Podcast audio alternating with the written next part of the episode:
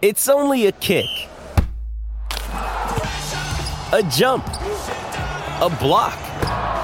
It's only a serve. It's only a tackle, a run. It's only for the fans.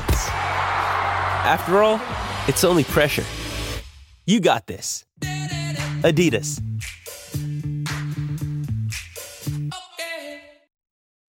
On this week's episode of 90 Degrees, we talk sharing information and building a gambling network, what it's really like to live in Las Vegas, and that time my guest had to change his ATM pin because someone guessed it on the spot. That and more on today's show of 90 Degrees. Welcome to the 90 Degrees podcast. I'm your host, G Stack George, and I'm excited because I got somebody well recognizable in the sports betting community. Bill Krackomberger, professional sports bettor, advantage gambler, media personality. Bill, thanks so much for doing this. Thanks for having me on, George. It was nice. Uh, I followed you.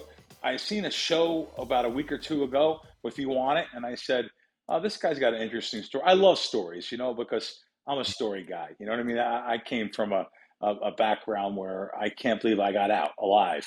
You know, uh, it's either you're you're uh, you're in jail or or you're uh, you know you're you're you're broke from gambling. I mean, I shouldn't say in jail. That's a little too harsh, but um, I, I, was around a lot of people back then in, in back east. So yeah, cool. we have a similar upbringing from that standpoint. Um, I my road traveled was long and arduous, but I'm happy because it's led to where I am. I was actually going to ask you because I was forthright about my struggles starting out, and a lot of people they don't tell you that part of it. Like, what what was your? I I always do. my whole life is uh, you Google my name. There's I gave a great interview to the Chicago uh, Chicago newspaper. Uh, sometimes on the first page of Google. I mean, I talk about struggles and stuff. You have to. You can, no one just comes out of you know out of the womb a winner. I mean, you know, uh, of course. I, I was a loser. Let's just be. Let's just say struggles. Let's use the real word. I was a loser before I came became a winner. Um, you know, where I grew up, we had these like these little football tickets. Uh, they they this is back in the seventies now. I'm a little bit older than you. Um, and and they were you know you put them in for Sunday, and you know everyone loses. They're three for three, paid like 10 for one or something. It was just, no, actually, it was six for one. Four, you had it four for four was 10 for one. And, and, and the big biggest thing in there is the FOR, for one. So it's actually nine to one. So, um, but yeah, everyone played them. And, you know, I grew up with great parents. I had, oh my God, I had such great parents. I had a great old fashioned Italian mother from the Bronx. My father was Hungarian, Irish. Uh, we have Jewish in our background. Tough though, very stoic uh, family on, on, that side, and um, they were just gamblers. Everyone gambled, especially the Italian side. Um, my father was, know, for lack of a better word, my aunts would get mad at me, corrupted by the Italians, and they had they had uh, there was gambling in our house every single weekend. I grew up on a on a, on a, on a boardwalk town. We're all from the Bronx. You have to understand, everyone's from the Bronx, but they came down to this boardwalk town 45 miles, 45 minutes south of, of the city of New York every weekend because we had games of chance. My aunt and uncle had a pizza stand. It's still there to this day. Keansburg Boardwalk pizza place is still there 57 years later on that boardwalk, um, which my cousin now runs, third generation old school boardwalk Italian pizza made by Italians. Imagine it's unbelievable.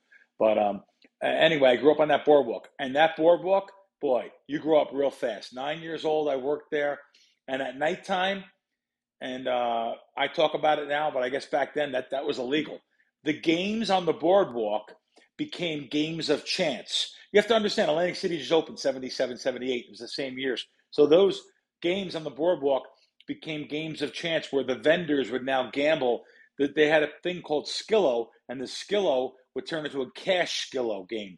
Um, there, there was wheels where you, you you can have different sections of the wheel you bet on and stuff. And right from a young age, though, I have a really sharp cousin. He's still around. Um, very sharp. Went to Fordham. Kind of a genius, right? I mean, real estate guy buys and sells properties now. He's a very pretty wealthy guy now.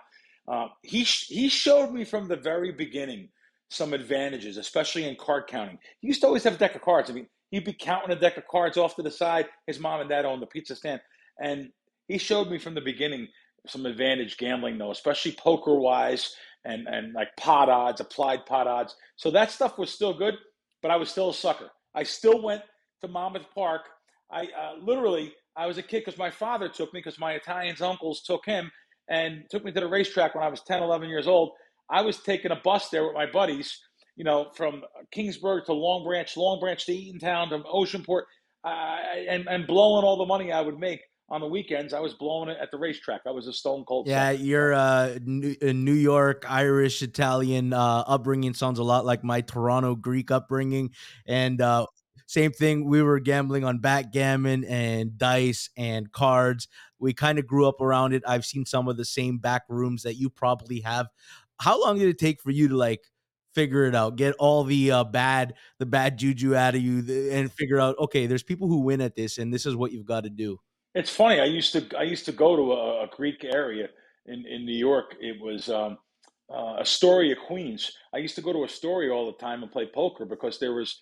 Uh, sorry, George. The Greeks no, were very aggressive gamblers in, in New York. Anyway, no, I don't know. Too. They, they owned diners and had some of the greatest restaurants in the world. But at nighttime, a lot of those diners would become poker dens. And and I used to play at this one place. Uh, it was above Petland discounts I remember that. It was in Astoria, New York. Oh man, I can't think of that street, the main street in Astoria. But I'll tell you, my friends really knew the right game to go to because this game was wild. Strap yourself in. It was 5'10 limit. Um, back then, you played seven card stud. Uh, you know, the, the really, uh, there was a couple board games, but seven card stud was really the primary game. There wasn't, no limit hold'em wasn't a game back then. It was limit. I mean, they had it out in Vegas, but New York just just didn't go for that. So it's funny. I I played a lot of those games there. I did well in poker, but yet I was a sucker in, in sports. There was always bookmakers in the games. You know, you were a sucker in sports. But when I really found out how much of a sucker I was and how there's an advantage to sports betting was around 1993, 92, 93. And uh, I got a call from a guy that I knew, a good guy.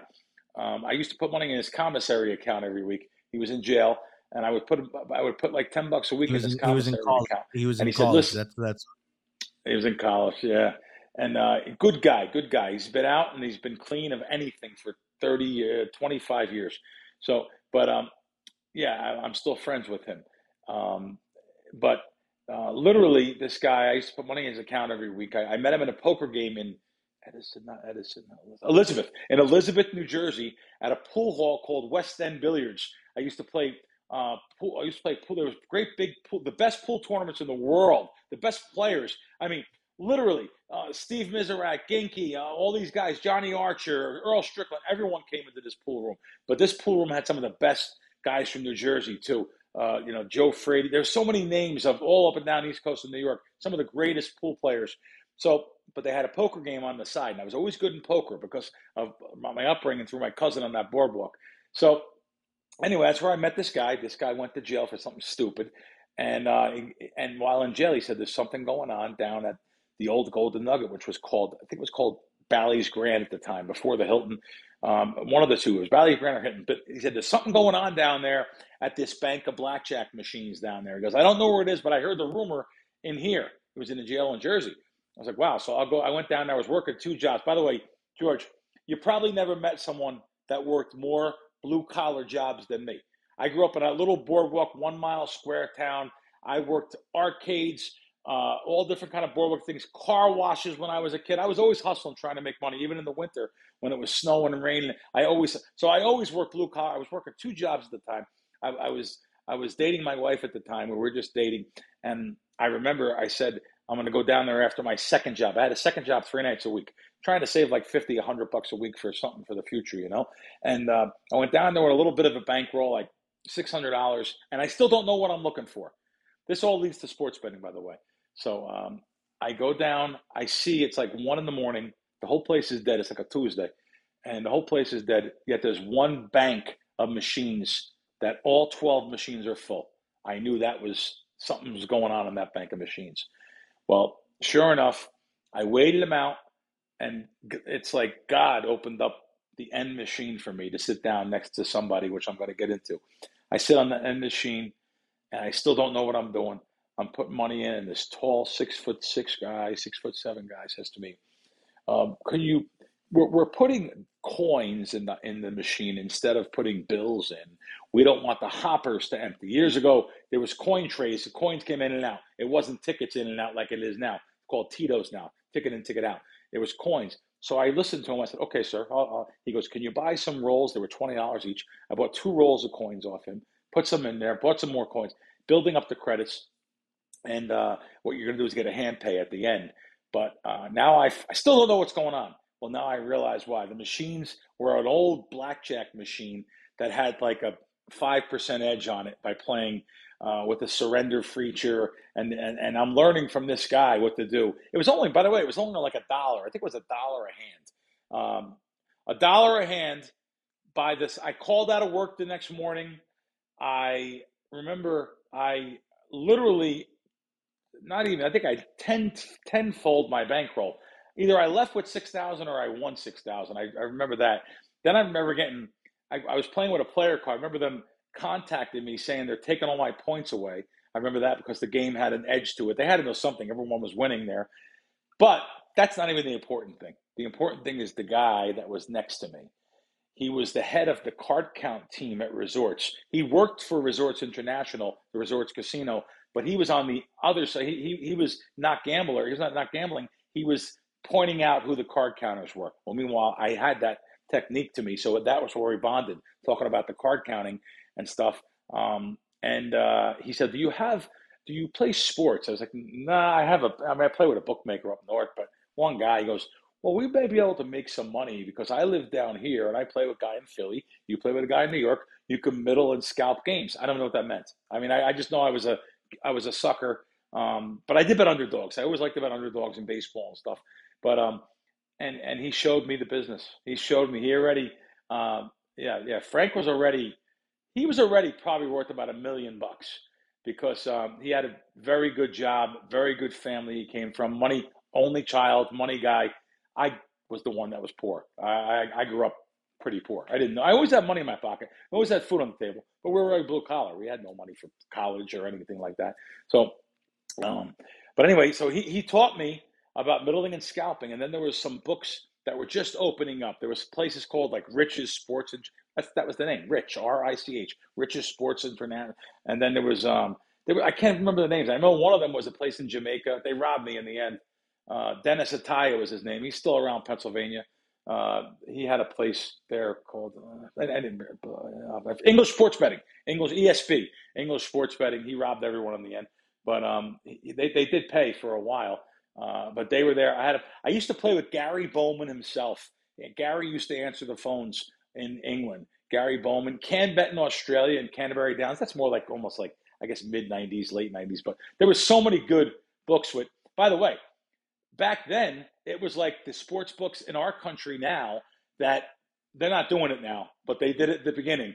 They, the bonuses were ridiculous. You would send a thousand bucks, they would start your account at with two thousand dollars. Just do a five time rollover or even a one time rollover. But you know the books in this country too, the DraftKings, FanDuel's, they were given sick, insane bonuses at the beginning. I'm talking never seen nothing like it. They, uh, you know, DraftKings had had an unbelievable bonus. You're, you're probably going to hear this for the first time. So no, draft, the is it the Arizona, Colorado, the five thousand dollar before bonus? they were before they were even open. Before that, way before that, when they first opened in Jersey, they had a deal where you deposit up to fifty k. If you deposit fifty k, they'll give you twenty five thousand real money, real dollars. And guess what? If you refer someone over to them, they're going to give them up to twenty five too. It was the sickest deal in the history of deals. Right in the beginning, they had casino hosts they hired from the from the casino business who brought over this deal, these deals for hey, let's give these guys fifty percent, you know, deposit bonuses, and they're going to play with us as big gamblers. They're player. It, it it, it worked out well for the guys that were the bonus guys, but I don't know how good it worked yeah. out for DraftKings because they're out of that. Now. They, learned. They, they, they learned the lesson. By the time we got legalized in Ontario, yeah. we had none of that. They said, "No, we're not making that mistake again." We had then very the, thin. And even for the next year, even for the next year, they, they, they downgraded the bonus. So instead, if you deposited 50, they only gave you 12.5, but they give the person that referred you 12.5 too. And by the way, that's not a free bet, which is worth half of that. Minus juice, probably 48% of that. This was a real cash in your account dollars. That doesn't happen anymore. Um, and, and I'll tell you something else too. DraftKings was very good to me. They allowed me. They I stayed in that account for a very very long time.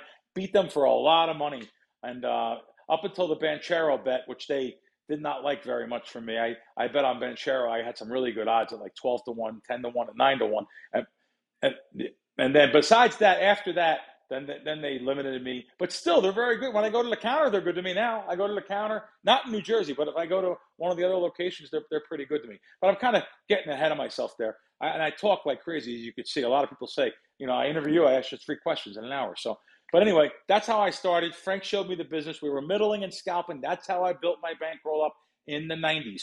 Middling and scalping, always keeping a little bit more on the bad side. Now, what I mean by that is if you go over on a basketball game, over 130 on a college basketball game, and the, the line closed 135, you, you're going under 135.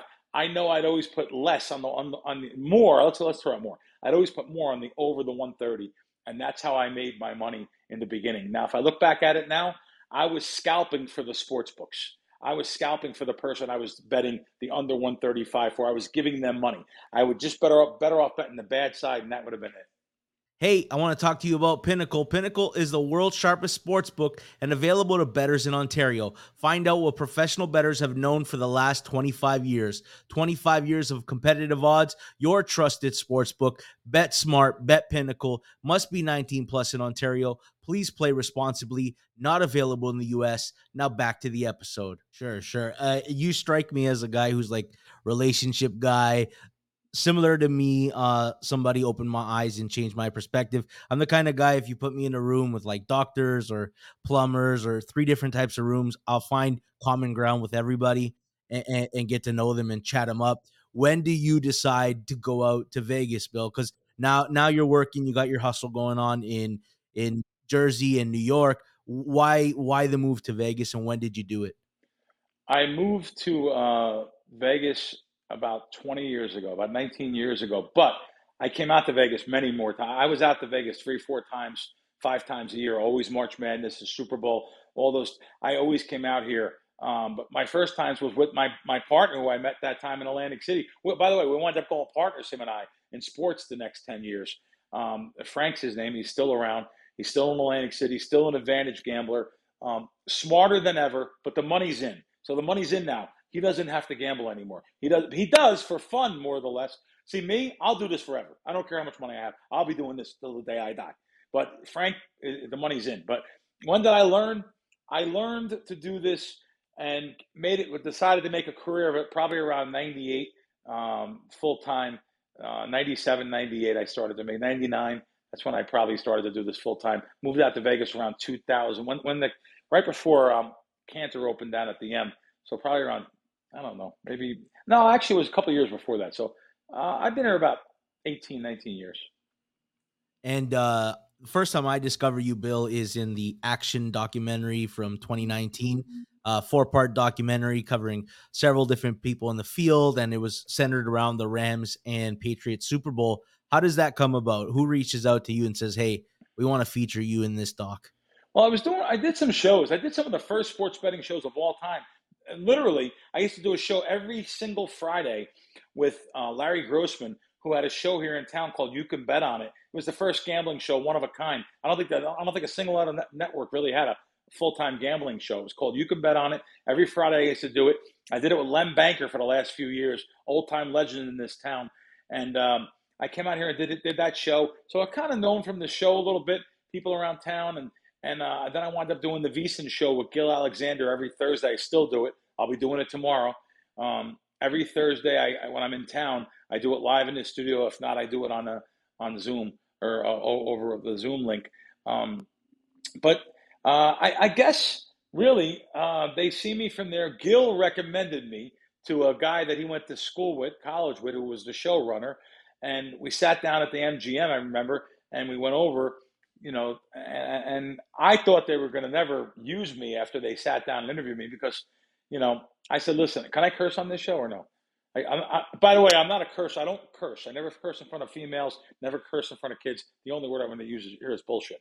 But I, I guess they they must have thought. I, I just figured it was be like these guys think uh, like I, I'm full of a lot of bullshit because I just told them, listen, I'm not your guy. If you want to bricks of money, going to the sports book with a hundred thousand, driving a fancy car, that's not me.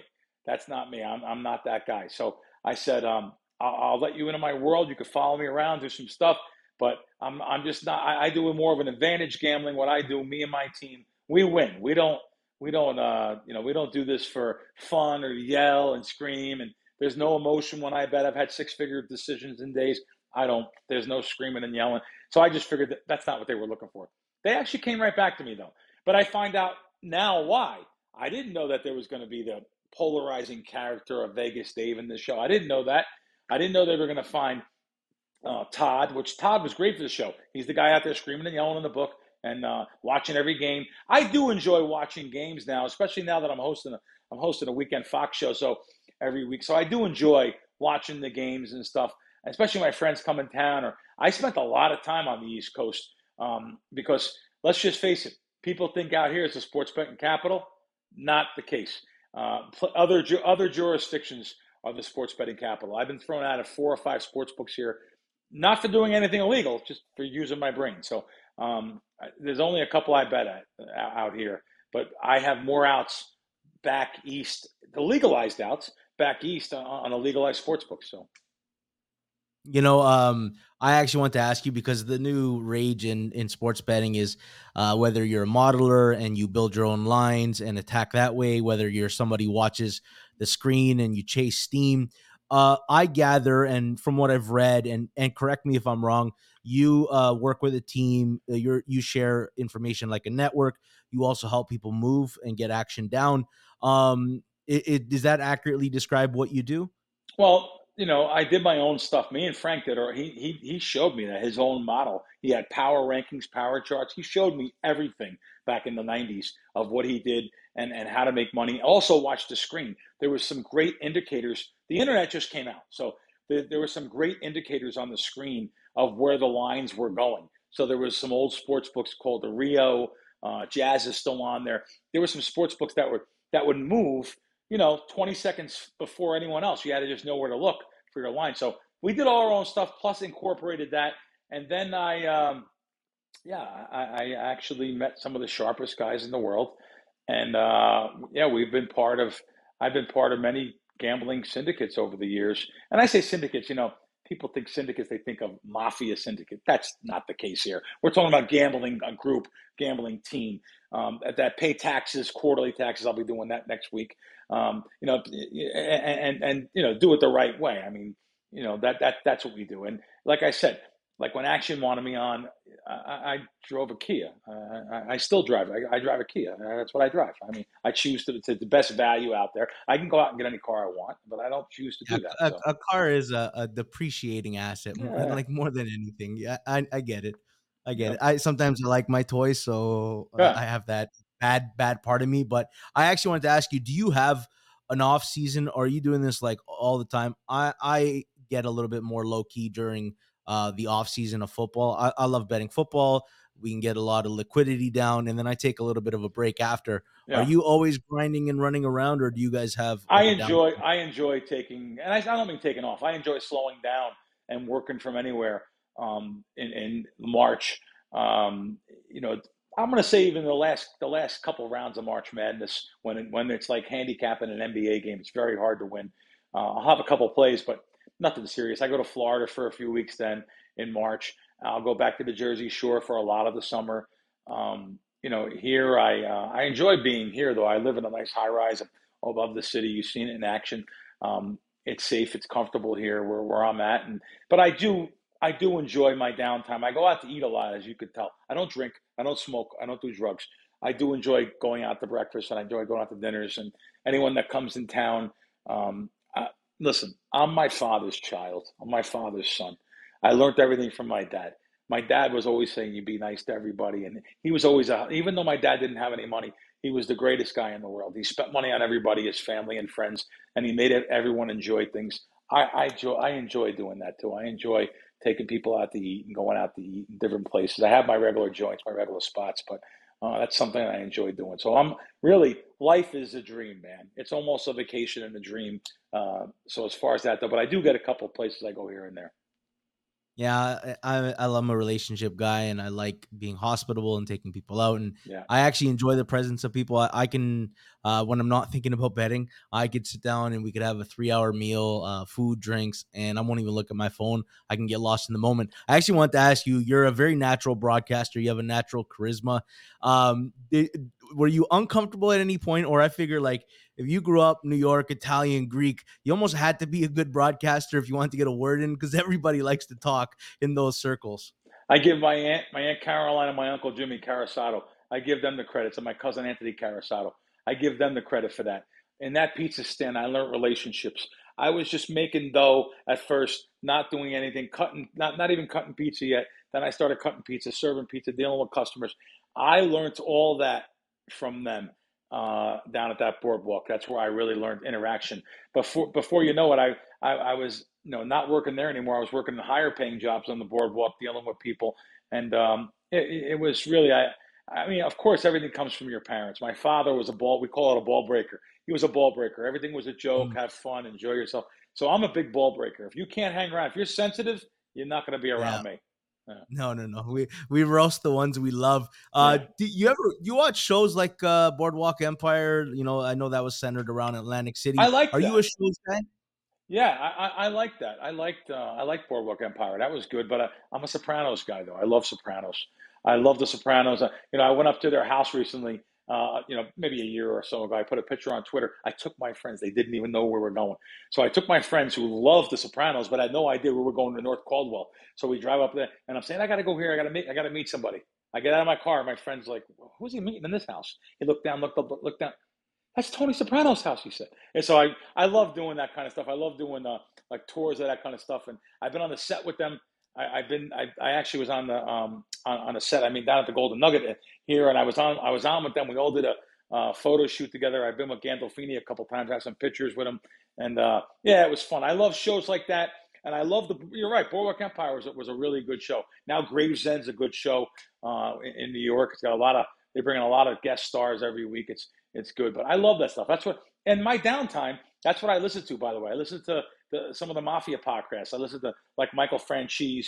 I listen to I listen to his sit down with Jeff with Jeff Nadeau. I listen to his sit down. I listen to the mafia podcast. I enjoy that. I enjoy listening to that stuff. Not that I look up to those guys or anything. I just find it so amazing where guys like Meyer Lansky was ruling all these unions and all these companies and the different things he did. I, I love these kind of stories. I live in Las Vegas. Listen, I, I, I live in a town that's has a big, big, giant history of mafia. You, you know, you guys seen Casino. That stuff was real. That stuff that you see is exactly the way it was out here. And it's still, to a certain point, not mafia, but a cowboy town. This is still a cowboy town. Think about it. We don't have DraftKings, FanDuel, none of these big companies here. Yet their headquarters is a couple miles away where they're taking the bets, where they're, where they're approving the bets, but yet they're not here. And that's because you have uh, a lot of people that are very powerful in this town probably blocking them. I mean, how can we not have DraftKings and FanDuel in Las Vegas? Sure, sure. I uh didn't think we'd be talking about Sopranos on this episode, but this is why I love having someone like you on. Um, who was your favorite character in the show? I, I mean, I think you can you got to you put can learn Tony, a lot about a person. Yeah, Ta put, take Tony aside because Yeah. everybody loves Tony. take him to Who, the who- side. who- who's your guy? Who's your number two on that show? I mean, I guess you, you really got to go with Silvio. I, he was some he was some uh, underboss there, and you know that bottom lip was always out, and he's always thinking things through. And you know, you want this guy taken care of. All right, Tone, don't worry, I got it. Uh, you know, but then again, you maybe you think Paulie too, because he was a cartoon character. I mean, really was. The lines he comes up with, Uncle Junior, old school. The lines he comes up with, you laugh every episode. You laugh and you cry. Those Sunday nights were spent around my family and friends. We had parties around those those Sunday nights. I missed them, uh, you know, terribly. They were great nights. You need a friend like Silvio in your life. I remember when he talked to Paulie about how he's being perceived or when he talked to Tony about having a, a problem with authority, he's not afraid to give you the you know the hard tacks about what he needs to say. My favorite character, and this will tell you a little bit myself, was Phil Leotardo. I loved the tension. I loved his ruthless uh, fuck the Jersey boys and and and that little glorified crew. I liked his story about compromise and and what he had to sacrifice for 20 years and why he's unwilling to compromise with anybody on anything. And he was one of my favorite characters. Very good. show. The only real gangsters in the show, there was probably two of them. I'm going to say maybe him because it was 20 years away. The only other real gangster was Richie Aprile. Richie was a stone cold black-eyed gangster. His eyes are black. They have black. There's no blood. You go, you know, you could literally kill someone, and, and, and next thing you know, he's face down, full of uh, calamari, and this guy starts eating again. This that was a real gangster. You're right about that. I got to tell you, uh, Bill, I listened to the uh, Michael Imperioli and um, Big Bobby Bacala. They did a I'm friends yeah, with Steve Steve. Yeah, he, we, Oh, we follow yeah, each other on Twitter.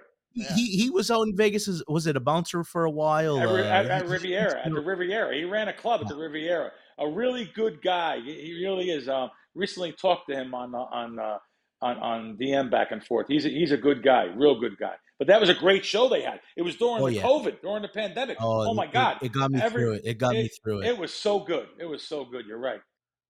The easiest way to improve as a sports bettor is use multiple sports books and always get the best odds. We recommend using an odds comparison tool like BetStamp. BetStamp compares odds across every sports book for games, futures, and player props. Save time and money by checking BetStamp before you bet. Download the app today. If you're looking to sign up for a new sportsbook account, please check out the offers available at betstamp.app forward slash circles off or hit the link in the description. If you sign up through this page, it helps support the show. Now back to the episode. Well, the the the, the you mentioned Richie Aprile, and I thought this was a, a fun note uh, because he was so he had this such serious to his character, and they asked him, you know, how did you tap into it, and he said, I thought about every movie role that I thought I deserved that I got passed over. And I turned the real bitterness into that character who was also bitter that he got left behind and everybody prospered without him. And like you could, it, it all felt real. Every scene with him stole every scene. It felt real. You could feel his anger and, and why he hated everybody. The day he got out of jail, he went and seen Beansie in the pizza place. He said, Yeah, "Give it right veal, away. He, he- veal he was parmesan sandwich." You know, he Yeah. said, "Yeah." No, he, he was a he was a gangster. He was a real gangster in that movie and that in that series. I listened to uh, your pod, Wisecracks with John Orlando. I love the stories you tell. He's got stories too. How did that come about? Like, who reached out to who? Did you guys know each other before? Um, I, I knew John. Hello and goodbye. I knew him. I never did any. I never knew he had podcast studio or anything. And uh, John um, asked me to do a couple of his episodes on his shows, which I did. And then that company came at me from uh, a guy that was in charge of the World Series of Poker. Oh, it's a shame. I don't know his name right now. He's the one that said, "He goes, Bill, this company's looking to sponsor a podcast. They want to get in the in the betting space." And um, he put me in touch with them, and uh, they they sponsored my podcast for four and a half years. I first did it with a with a female named Rosalie Michaels. Some of our first episodes were unbelievable. We had Dick Vitale on. We had we had so many big. I'll put that podcast up for four years against any. With I mean, we had uh, so many ex football. Marcus Allen was on half a dozen times. I, I had Warren Moon on. We had all the poker players: Phil Hellmuth, Daniel Negreanu, Mike Madison, um, all the casino executives. I've had Derek Stevens was on three or four times. I had Jay down at the. I had Richie. I had, oh, I had Richie on. Um, I had you know, Jimmy Vaccaro on. But I had from the celebrity world. I had actors on. I had uh, all different athletes on. It was it was so cool to do a podcast every week. I was so blessed. Uh, one day I went in. My last guest was Alan Boston. So I went in and Alan was on, and they told me is the last show, Bill. I said, all right. It was a great run. I, I expected it sooner or later. To be real blunt, I, I, I well they did. They were paying me. They were overpaying me. I would have done it for half the money um, uh, for a one day show. So they they they were real good to me, and I probably rested on my laurels the last four or five months. Didn't shop the the uh, podcast because John called me up and he said, "Hey, uh, let's see if we can get this podcast going." And you know, it's just so hard during preseason football and before that, and there was so much work to be done. And I'm glad I didn't do it then because I, I, really did really good in preseason football. So, uh, but however, it's just funny you're saying this. Just this week on Monday, I had another someone reach out to me, and I think we're going to start it back up with a new sponsor once a week. So it should be fun. Oh, that's great. I remember. I think March was the last episode that came out. Uh, I haven't heard anything new. Uh, one of your guests was Oz Pearlman, the uh, mentalist, and I I love that. Stuff. Yo, I'm a guy like if I'm at a front row at a magic show and they want me involved, I'm in, and I play. I'm that guy in the audience who's amazed, and I love the whole showmanship and the magic of it. This maniac guessed your ATM pin he code did on air. I want to know how fast did you go out and change right? I changed it. I changed it the same day. You know, uh, it, it, it, was amazing. I, I, I love that guy too. He's such a Google. I owe him a text actually. We we text back and forth recently. He was actually on uh, first take. I didn't even know. I turned first take, not first take. He was on uh, with the Jets. The, the thing hard knocks. Hard, hard knocks. knocks. He's on. He, he's on he the was there. right now. I was like, hey, yeah. there it was. Um, yeah, he was messing with all those guys. It was really cool. He, he did some some cool things with Aaron Aaron Rodgers. So, um, but yeah, he he he came on, and, and you know, I didn't use like a birthday or I, I mean, I used a number that I didn't think. First of all, I'm not an ATM guy. I don't go to ATMs. You know, carry cash. It ain't heavy. You know, I don't go to ATMs and take out 20s and 50s and use that for the day or 20. I don't do that. Uh, matter of fact, my card wasn't even signed. So that's just to show you. Um, I, I, never even used the thing. The guy came on. He guessed my, my, my, my, PIN number of my of my ATM, which I've never used. He guessed. Uh, Gill Alexander wrote down a, an old celebrity or an old basketball player, and he guessed a basketball player. He, he, he really is. Now, listen, we all know it's a trick, right? It's something. There's little things that they plant, little things they say to get things out of you, get tells. But uh, I like magicians. I like that kind of stuff. I'll go to a magician. I'll go there like you. I enjoy that. I love to laugh. I love to smile, have fun, enjoy myself. It's uh, it, it's great stuff. Um, you know, uh, I, I always ask, what would you be doing for a living if you weren't doing what you are now? Like, what skill set do you think you have, or what would you be intrigued to try to do if, if your life turned out differently? I was always a leader. I was never a follower. You know, back when I was, you know, literally I was president of student council and stuff. I, I was always a leader. I never went out and drank. That's probably why I don't drink or do anything because I never did it when I was a kid. I was that guy that said, "You want to do it? Yeah, enjoy yourself. Be a jerk off." You know, like uh, drinking and driving and stuff. It wasn't a, wasn't a big deal like it is now, drinking and driving. But I never did it. It just wasn't not what I did. Now, occasionally, I have a drink with my friends on the beach or something at night. They get it. Used to be these things called the kegs. I don't know if they even have them anymore. It's a keg of beer, and they used to tap the kegs, and they used to put five bucks each in. I once in a while I would do that or something, but I, I was a leader, so I'd be some kind of a a, a leader or something like a, uh, you know at a business or my own business or something like that. I like to think I, I, I'm not really one to. I don't really like you know just making sure I get a guaranteed paycheck and you know take orders. And Yet I did. I did. I did up into my you know my early twenties. But I, I, like I like the idea of working for myself now and and um, you know like I said. Uh, I, I, can, I can laugh every day. I make fun of myself. It's always good to make fun of yourself. So I, I, I don't know what I'd be doing, but I'm sure it would be in some kind of a leadership role. Yeah. Um, you know, I, I wrote down something and now I realize because you said you don't drink. Uh, I said, of all the people that I've seen or met or listened to in this space, I said, Bill's one of the guys at the top of the list I'd like to have a beer with. Now oh. we're going to have to change that to like a steak dinner. No, I'd have uh, a, I'd have a beer though. You go have a beer. I'd have one beer with you. Sure.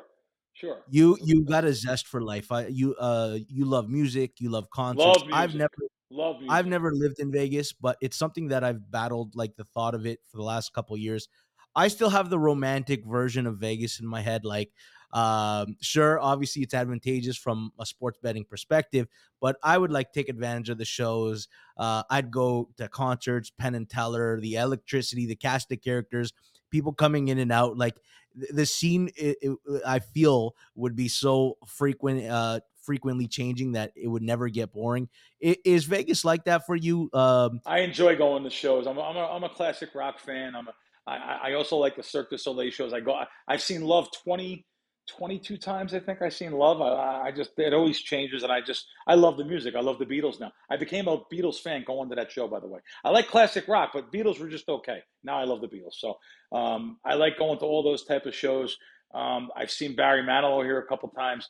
Uh, Lionel Richie I've seen here. He's going to be here again. I love going to shows, and I love getting good seats. I've seen the Rolling Stones here many times. I, I set my alarm this morning to get up early like six in the morning that they, they released a new song today and stuff. So it was cool. Like first album in 18 years.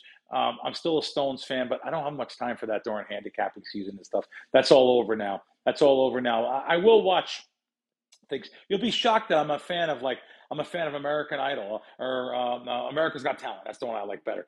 I'll watch that. I'll tape it and watch it. But besides that, I don't watch anything. I can't watch anything fictional. I can't even go to movies anymore. Um, I, I, can't. I, I, it's just tough for me to go to anything. I have to watch stuff that's real, that means something, that's going to maybe change my life or or make me. I, I, like giving back to the community and donating things to. I, I'm involved in a couple charities. I like doing that all through year. One of my best friends is Teddy Atlas, which you probably know. Um, I, I, go I go to his charity dinner every year. Try to give back all the time. Um, you got to remember where you come from. Yeah, no, I love that. Uh, during football season, uh, there's no wedding or baptism that I'm going to. You can't get me away. Uh, you'll get an envelope. I apologize. It's nothing personal. Um, outside of like you, you, you like concerts. You like um, you watch The Sopranos. So do I. Um, outside of like sports gambling, what are your passions in life? I'll shock you. I never tell anyone that's on the show. There was a site I went to. Is it on my site still? Yes, it is. Wow, there it is. It's still on my. I looked it up months ago. I left it on on, on the, the, the link open. Uh, it's called 48 State Tour. Uh, this was about. I love restoring old graves, old cemetery graves. There's some great ones up in like Boston and New Jersey, and the, like old cemeteries that the stones fell over, and maybe you can't power washing them or giving someone. I'm not physically doing that stuff, but I'm definitely donating to it, and and uh, I, I, enjoy keeping track of of what the old graveyards are and and cleaning the stones and just having a respect for what our country was. I'm a true blue American. I believe in the military. I believe in saluting the flag, and and uh, that that's what I do. I'm, I'm I'm a true blue American. This country is the greatest country. Um, you know, you come you go, go to some other places around different countries and uh, different areas, and you come back and you still kiss this ground um, here. So, uh, like I said, that's something I do. I enjoy. I, I, enjoy going to famous graves too. I've been to Westwood Cemetery many times in L.A. and some different cemeteries, and not really an L.A. fan, but I like going to the cemeteries there. I like going to. You know, I'm a big Rodney Dangerfield fan, so I like going to his graves. You know, Rodney's grave says Rodney Dangerfield. There goes the neighborhood. That's it. That's what it says. You know, uh, great, great place over there. Marilyn Monroe's there. Jack Lemmon's there. I can go on and on and on. This it's one of the greatest uh, cemetery. D. Martin, one of my guys, I love him. I, I enjoy going to that. It's very peaceful to me going to cemeteries. Even my parents, I, I got them a nice mausoleum. I got, like going there, especially in the warmer weather. The birds singing, the water, the brook, the falls. It's very peaceful to me. I enjoy going to cemeteries. Weird, I know. No, no, it's not because I, I finally understood once you started talking about it. It's the preservation of history. It's remembering the the journey. I, I oftentimes uh my cousin and I will share a cigar. Well, we have our own cigars, uh, and we'll we'll have a drink, and we'll just look out at the skyline, and and we just look at. Hundred years ago, this city didn't look like it did, and human ingenuity took it to places that you would never believe, and how far we've come along in the history of any given city or country. Uh, so I I also appreciate that. I want to ask you one question. You actually tipped it off. Uh, I always said if I could go back to one era of life, uh, send me back to the Dean Martin, Frank Sinatra days, uh, so I can watch them. Uh, the '60s the Rat crowd. Pack. Yeah. Yeah, that yeah. that's my era. I feel like that I was that was the era I was supposed if to be. If I had in. one of those magic balls there, G stack, I would rub it and say, "I wish I was dead already, but I wish I was alive back in the 20s, 30s, 40s, 50s, 60s." You know what I mean? Yeah. So that's yeah. interesting, right? That was that was that was my era. To, to I, I feel it in my heart. Uh, Bill, you've been such a pleasure. Anytime. I thank you for taking the time. Anytime. honestly, I had a blast. Uh, I hope when I get down to Vegas, uh, we'll get to meet you and we'll you get come down here. Let me know when you're coming. I'll hook you up for a free room and I'll take you to dinner. You let me know. That's it for me. Another edition of 90 Degrees is in the books. I want to thank my guest, Bill Krackomberger, professional sports bettor, advantage gambler, media personality, the sponsors of this podcast, Pinnacle and BetStamp, and my producer, Jason Cooper. Thanks for listening. Do me a favor before you go, like the content, subscribe, share, and comment. And we'll be back next week with another guest on the 90 Degrees podcast where we give an inside look into the sports betting industry. That's it for me. Hope you enjoyed. Until next time.